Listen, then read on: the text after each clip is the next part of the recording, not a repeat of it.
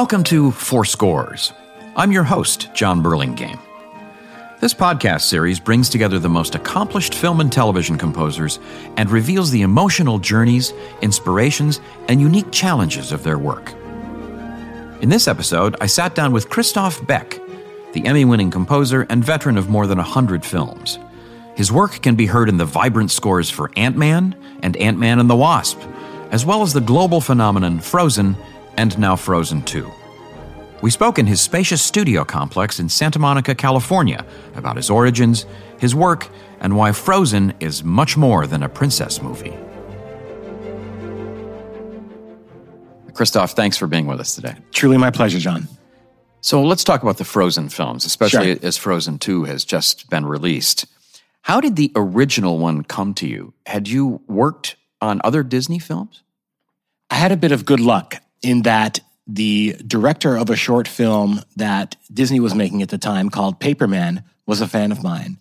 Knew that he wanted to hire me, and that film went on to win the Oscar for Best Animated Short that year. It was a beautiful film and a real good showcase for for music. And when it came time for Disney to choose a composer for Frozen, they came to me I wasn't really sure what to expect. I went in for what I thought was a job interview, and it ended up being more them pitching to me. Uh, well, of course, I want to do this. This is it is the dream of I imagine most of my colleagues to score a, a Disney animated feature. That there's so much iconic music and such a storied tradition in all those films that to be a part of it is definitely a kind of a dream come true for a composer. Is it possible to say what, in the most general sense, is the job of music, the underscore in these Frozen films? Well, I think the job of music in the Frozen films is, for the most part, and most fundamentally the same as music in any film or any storytelling endeavor. Music is, it's a little bit difficult to talk about because it's so abstract. I believe the famous quote is uh, talking about music is like dancing about architecture. And there's a lot of truth to that. But in the case of, of film scoring, music is really an emotional glue that ties the whole film together. It has a unique ability to take what in a film is a very artificial, if you think about it, kind of storytelling style. You're you're seeing a series of cuts um, from one camera angle to another camera angle, and if you really stop to think about it, that's incredibly unnatural. And what music can do is make it all seamless. It can create a storytelling whole out of disparate parts. And I think that's really the power of music. In Frozen, in particular, the musical score, as distinct from the songs, can create that more continuous storytelling experience that feels like one piece with a beginning, middle, and an end, as opposed to a series of episodic events. Since you mentioned the songs, um, which in both cases, Frozen 1 and 2, were by uh, Kristen Anderson Lopez and Bobby Lopez, did you work with the songwriters or did you work with their material? Uh, to what degree is there a, a, a connection between songwriting and score composing? in the first film, there was some interest and excitement in, in having me be part of the arranging of the songs. And in fact, at the time that I went in for my meeting, they played me Let It Go, which was in a demo form created in Kristen and Bobby's studio. And they asked me if I wanted to take a crack at doing an arrangement of it. So the first thing I did on that film before writing a note of score was to do an arrangement of Let It Go. I made a mistake that a lot of composers make when they're first either starting their careers or when they get an opportunity that they get particularly excited about, which is I overwrote. This is something you see over and over again in young composers. They don't understand that a little goes a long way. And I forgot to understand. And I took liberties with the harmonization. I messed around with the phrasing. And I thought I was creating a masterpiece. And what I didn't realize at the time was they just wanted an arrangement of this song, which many people involved in the production had already come to know and love in its demo form. So I turned in my arrangement demo and got on the phone with Bobby and he was he was too polite to tell me, "No, Chris, you know, you kind of got it all wrong. We really just need something simpler." I tried one last time and finally Disney called me and said, "Okay, Chris, we can't wait to hear what you do with the score." But we're good on the arrangement. you know, uh, we're going to take care of it from here on out. Thank you. They did have me work on another song, Do You Want to Build a Snowman? And there was a particular reason for that is because in the film, there are these breaks in the singing where there are little dialogue bits and the music is more like score than it is just a song. So they had me do that one, and that arrangement is in the film.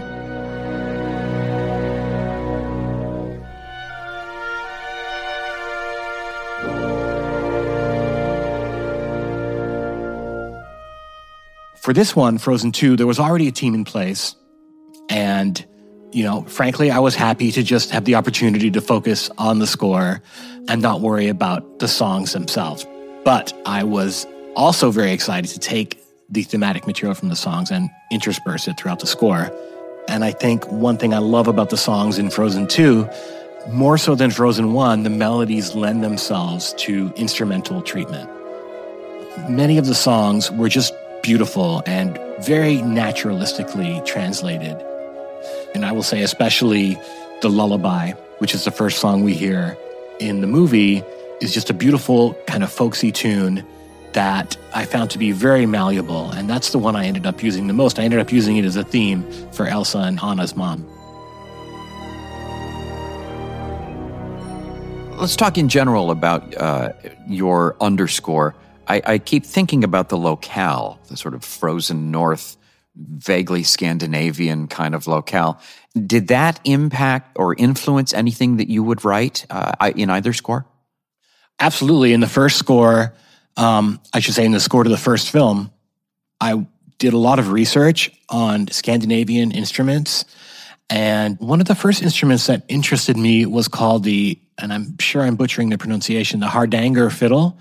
I happen to have a friend who's a, a colleague of mine who's Norwegian, and I called him up and I asked him about this fiddle, and he was like, Oh, don't even bother. It's the ugliest sound. I recommend you steer clear. I ended up buying a cheap one, and it turned out that my friend and colleague was right. It's it kind of has all the lack of dexterity of the viola without the richness of sound.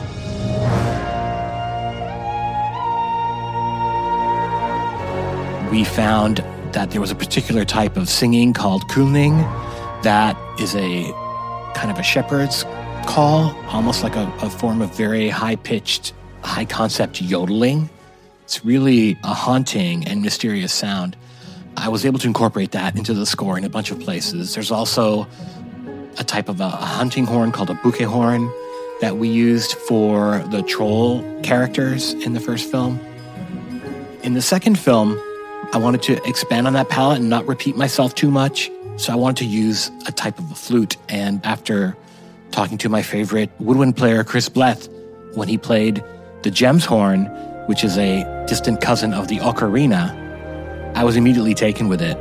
That's the sound that we use for the Enchanted Forest people in Frozen 2. And that comes back in a number of places. Also in Frozen 2, there's a there's a kind of siren call that is critical to the story.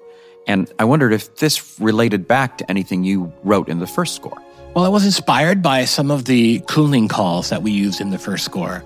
I have to say, I was excited, but also a little bit sad to see that the kulning played such a large role in Frozen 2 as a story point because it meant that I couldn't use it for my own score. I'm a bit of a hoarder with uh, with my instruments and my ideas, so I, you know, I, I let them have it. Um, um, and in order to keep it clear, we wanted to make sure that the only time we heard that kind of singing was when Elsa could also hear it. It's a kind of a siren call that calls Elsa to these remote lands and sets her off on a journey to discover who she is and where her powers came from and her family's past. It kind of muddied the waters to use it as an element in the score when it was such a prominent element in the story. Frozen 2 is, is in many ways like a second act for these characters. And I wonder if because of that, you really had to create a lot of new material that maybe doesn't necessarily relate to the first story. Absolutely. I wanted to make sure with this second film that I spent time developing strong themes for the characters. In the first film, it was my first animated feature film. I was not aware of the actual process that occurs when scoring an animated film, which is unlike a live action film. In a live action film, at a certain point in post production, they kind of present you with the movie. Is there still might be a lot of editing left to do, but there's a movie with a beginning and a middle and an end. Um, in animation, you do get a sense of what the movie is going to be like, but at the beginning of the process, none of the animation is finished. In fact, much of it hasn't even begun. It's very difficult to get into the nuances of what the scene is when the, the visuals are so crude. But one by one, individual scenes come in. And while I'm very proud of the first score, and it does have themes that I feel are strong and that I'm proud of, um, I never had the opportunity to really sit down and think it through the way I did in Frozen 2. I was much better prepared. So there are a number of new themes in the second film. There's a theme for the Enchanted Forest people called the Northuldra, which you often hear on the Gemshorn. There's a new theme for Elsa and Anna, a kind of sisterly love theme that's very heartfelt and simple. And there's um, a new theme for Elsa, too, that accompanies her uh, on this journey of self discovery that I specifically wanted to make so that it could be heroic, but also a little bit melancholy and to capture that feeling of, of searching and longing. There's also a motif that I used repeatedly in the first film that I developed into a, a full length theme for Olaf that you hear during key moments over the course of Olaf's story arc in this film as well. You know, speaking of Olaf, uh, he's uh, he's a funny character, and I'm most certainly, and and I'm always curious to know what's the composer's job when you deal with funny scenes or funny characters. Does the music have to be funny? Or do you stay out of the way of the comedy, or is it a kind of case by case call? It's definitely a case by case call, and it's particularly interesting for you to ask that question about this movie because that was something that that we went back and forth on. When we first started working on the music, the idea was that this was a more mature, more dramatic Frozen than the first one. As a composer, it is always more fun to write quote unquote mature and dramatic music that can add uh, a layer of emotion to the picture that isn't already there. And truthfully, funny music under a scene that isn't funny doesn't necessarily make it that much funnier.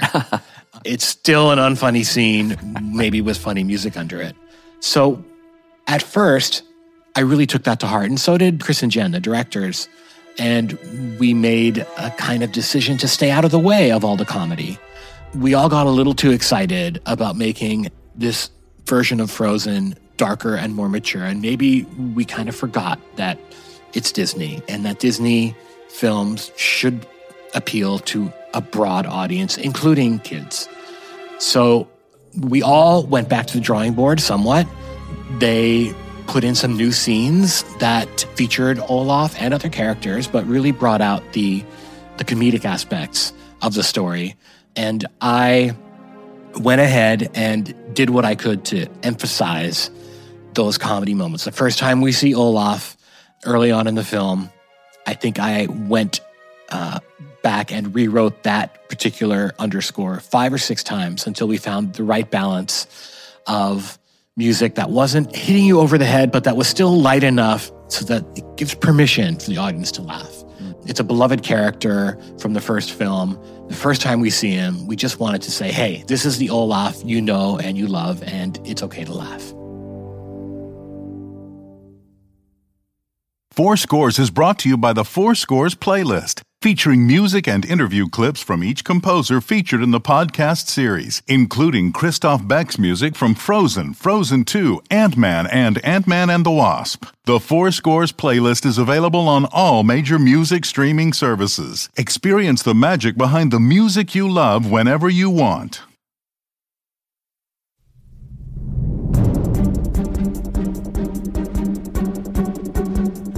So you're Canadian by birth, correct? Correct. What brought you to America and how did you get involved in the film scoring business?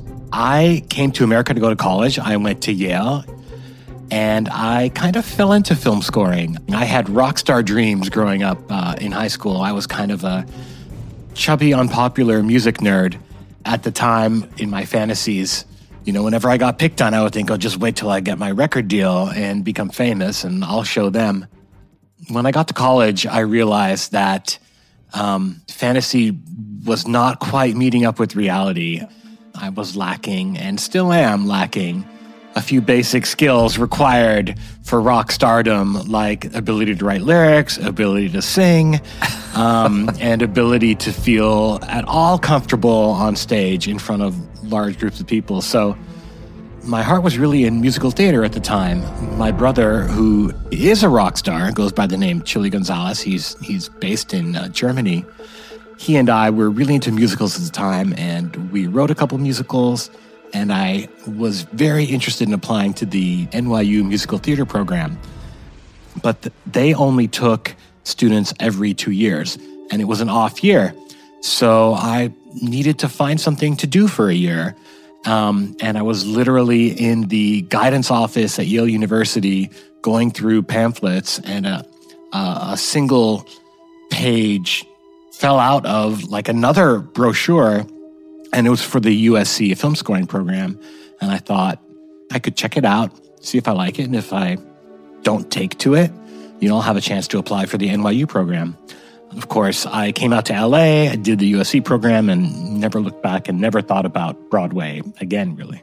Wow. So then film scoring immediately appealed to you once you sort of got your feet wet. Absolutely, it did. I can remember a moment when I first moved to LA before my classes started and I had just gone to the, the local music equipment store and bought myself a keyboard and a, a VHS a videotape machine and was just setting up my studio.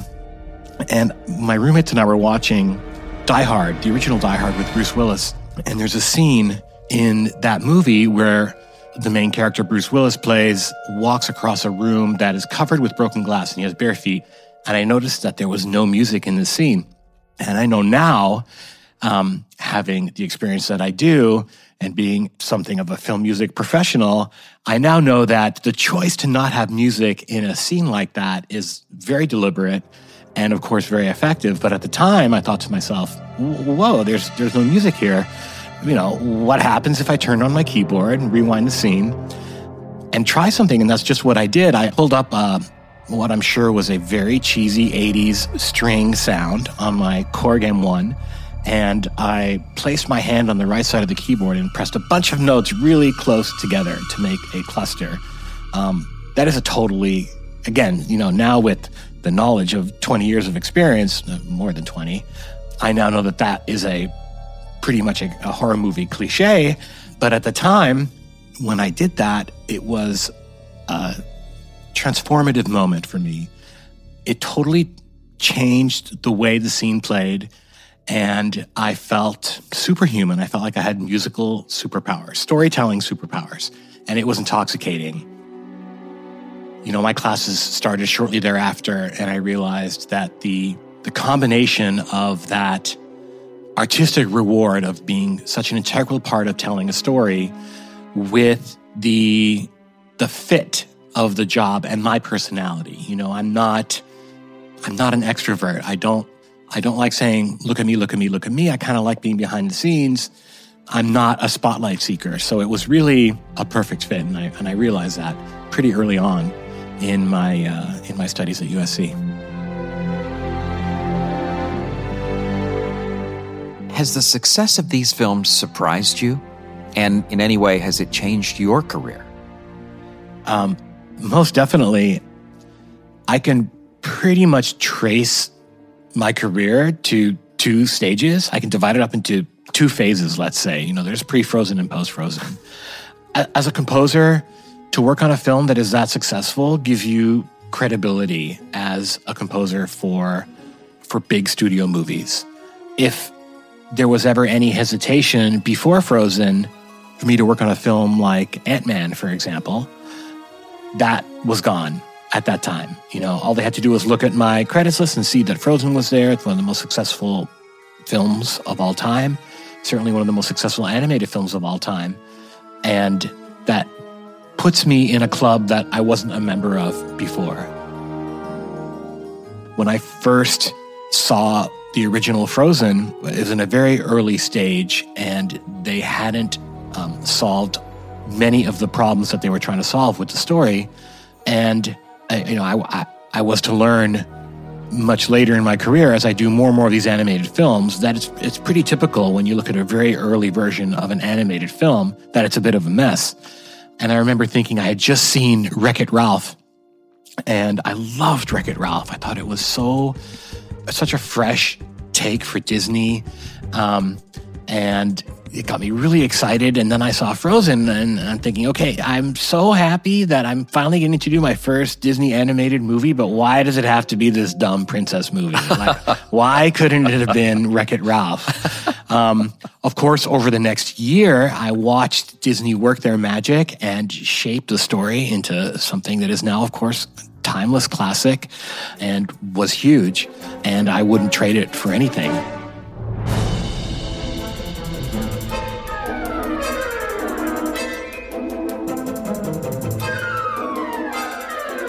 So you mentioned Ant Man, and I want to talk about your uh, role in the Marvel Cinematic Universe. You've done both Ant Man and uh, the sequel Ant Man and the Wasp, and these films seem to me sort of be to be sort of far afield from the world of Frozen, and yet in a way it's still a kind of fantasy uh, story. Is that how you see it? How different is it to score a Marvel superhero movie? It's not as different as you might think. The films are obviously totally different, but in the end, it's storytelling through music. And in the case of Marvel and Disney, there are certain sounds associated with those franchises that as a composer, you are somewhat obligated to continue. It's going to be an orchestra. If you're working on a Disney film, it would make no sense to come to the table with you know an ensemble of eight tubas and a kazoo.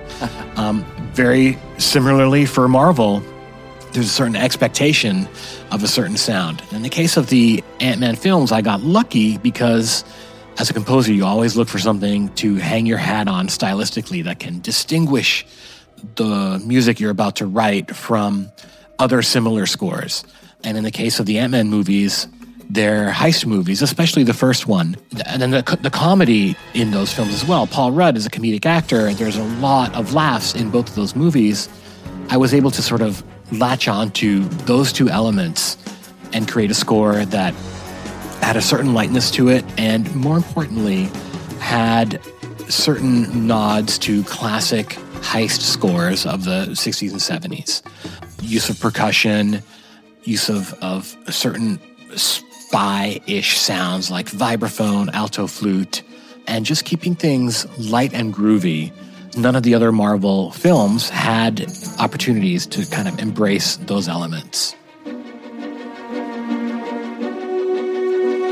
What role did director Peyton Reed play in all of this? I think maybe it's important to talk about uh, the director composer relationship. You're uh, working for someone, clearly. What's the collaboration like?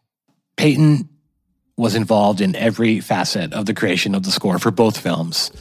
We would get together about once a week and he would discuss in detail what each piece of music was doing, where it was working for him, and where, from a storytelling perspective, uh, maybe I wasn't emphasizing the right parts of the story or it just wasn't working with what his idea, of what he was trying to say was a big part of my job is experimenting and then being willing to just throw those experiments out and start over.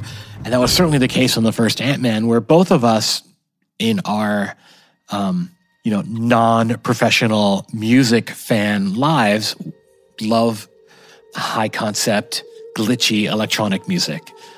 Uh, your listeners won't be able to see it, but you can see behind me a giant synthesizer that I love playing with to make noises, sounds, things that I could probably never use in my professional work, but that excite me as a musician.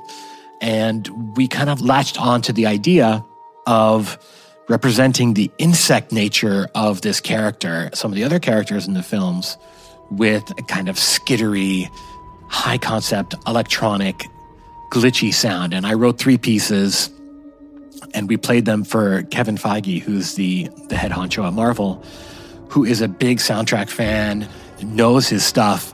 And he said, Well, Chris, that sounds great, but you know, I'm I don't usually like music that makes me feel like my speakers are broken.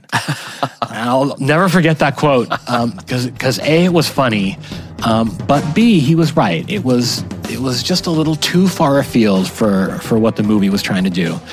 We just kind of hit the reset button, Peyton and I together, and that's when you know I, I embraced the more classic heist feel boy, I'm glad we did. I feel like that approach worked much better, and um, very, very excited with how both those scores turned out.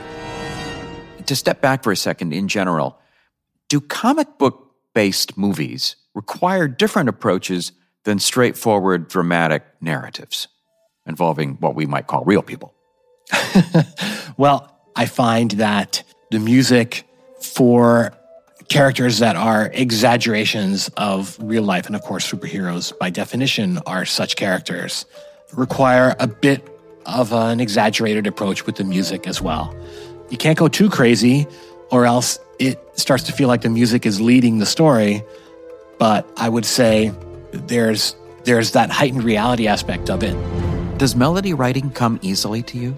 Um, no, because that, that Ant Man theme is so memorable. It's so catchy. That theme has been in my head all day, and I love it. Oh, thank you very much. Um, I find that theme writing is a lot like working on a film set. You wait and you wait and you're bored and you wait and you wait and then boom, you got to get going. It's just hours of boredom punctuated by moments of sheer terror.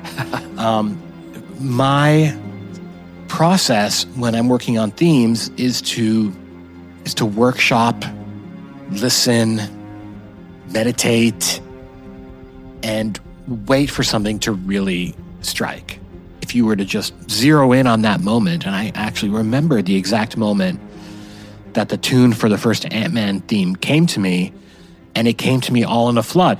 The first element of the Ant Man theme that existed was the the fanfare part of it. Um, if I may assault your listeners' ears for a moment, the part that goes da da da na da da da da that part was done. I was really jazzed about that. It was fun. It was energetic. And literally for several weeks, I was just ruminating on this fanfare in my head. And when the actual tune came into my head, it was away from the piano, away from the keyboard. I was sitting at my desk and I remember this distinctly. I just grabbed a piece of sheet music and wrote it out real quick and then put it aside and forgot about it so that I could come back to it the next day with fresh ears and see if, you know, what I had done the day before was any good.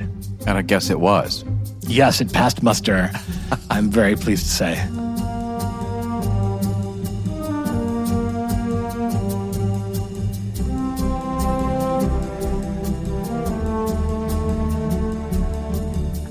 You know, these films are loaded with action.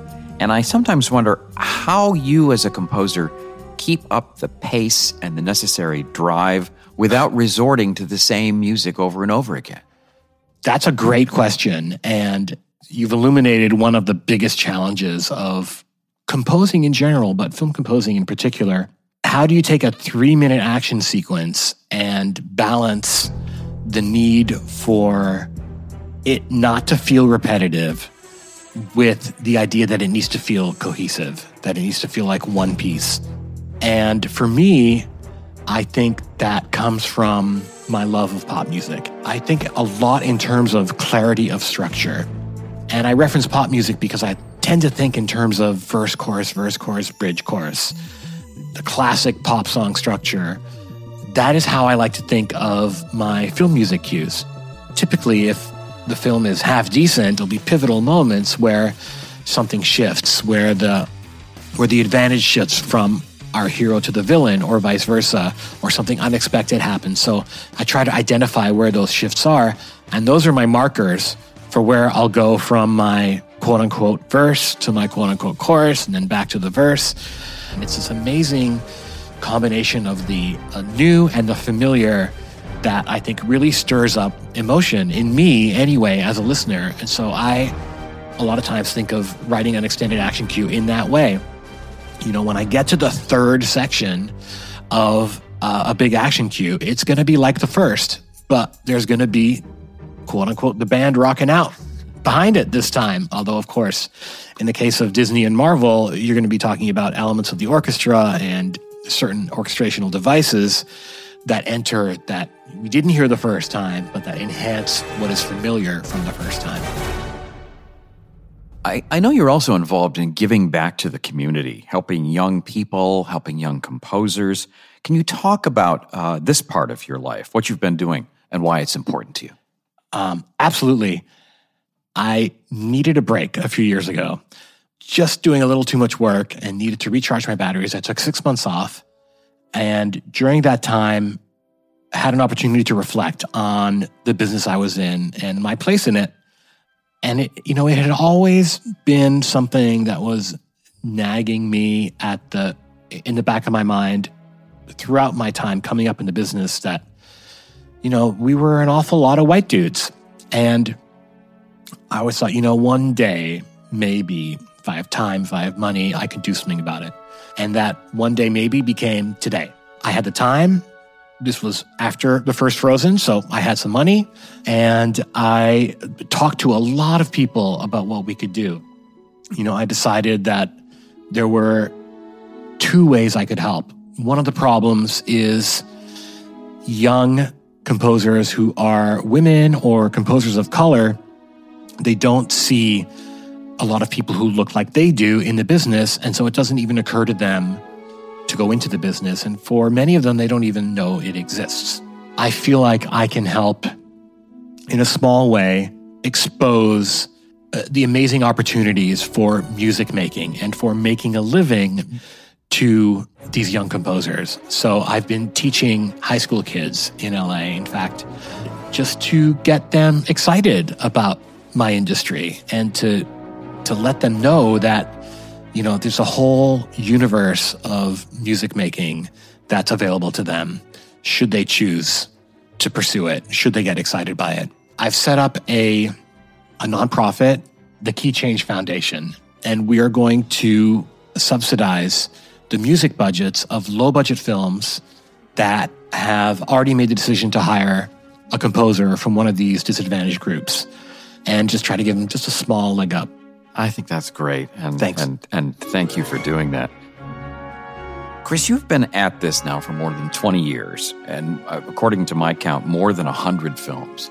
Everything from The Hangover to Pitch Perfect to The Muppets. What do you enjoy most about this business? What's it meant to you? Well, I think back to that moment when put that string cluster under Bruce Willis walking across the room and just how intoxicating that was. And I feel incredibly grateful that I get to experience that feeling. You know, I've been able to provide for myself, for my family, for people I care about, doing something I love. And, you know, there's, I wouldn't trade that for anything. Chris, thanks for being with us today. Thank you, John. Thank you for listening to Four Scores. Please subscribe and make sure to share this episode with your music loving friends. It'd also be great if you can rate it because that really helps others find the series. See you next time. Watch Frozen, Frozen 2, Ant Man, and Ant Man and the Wasp, and listen to the soundtracks wherever movies and music are enjoyed.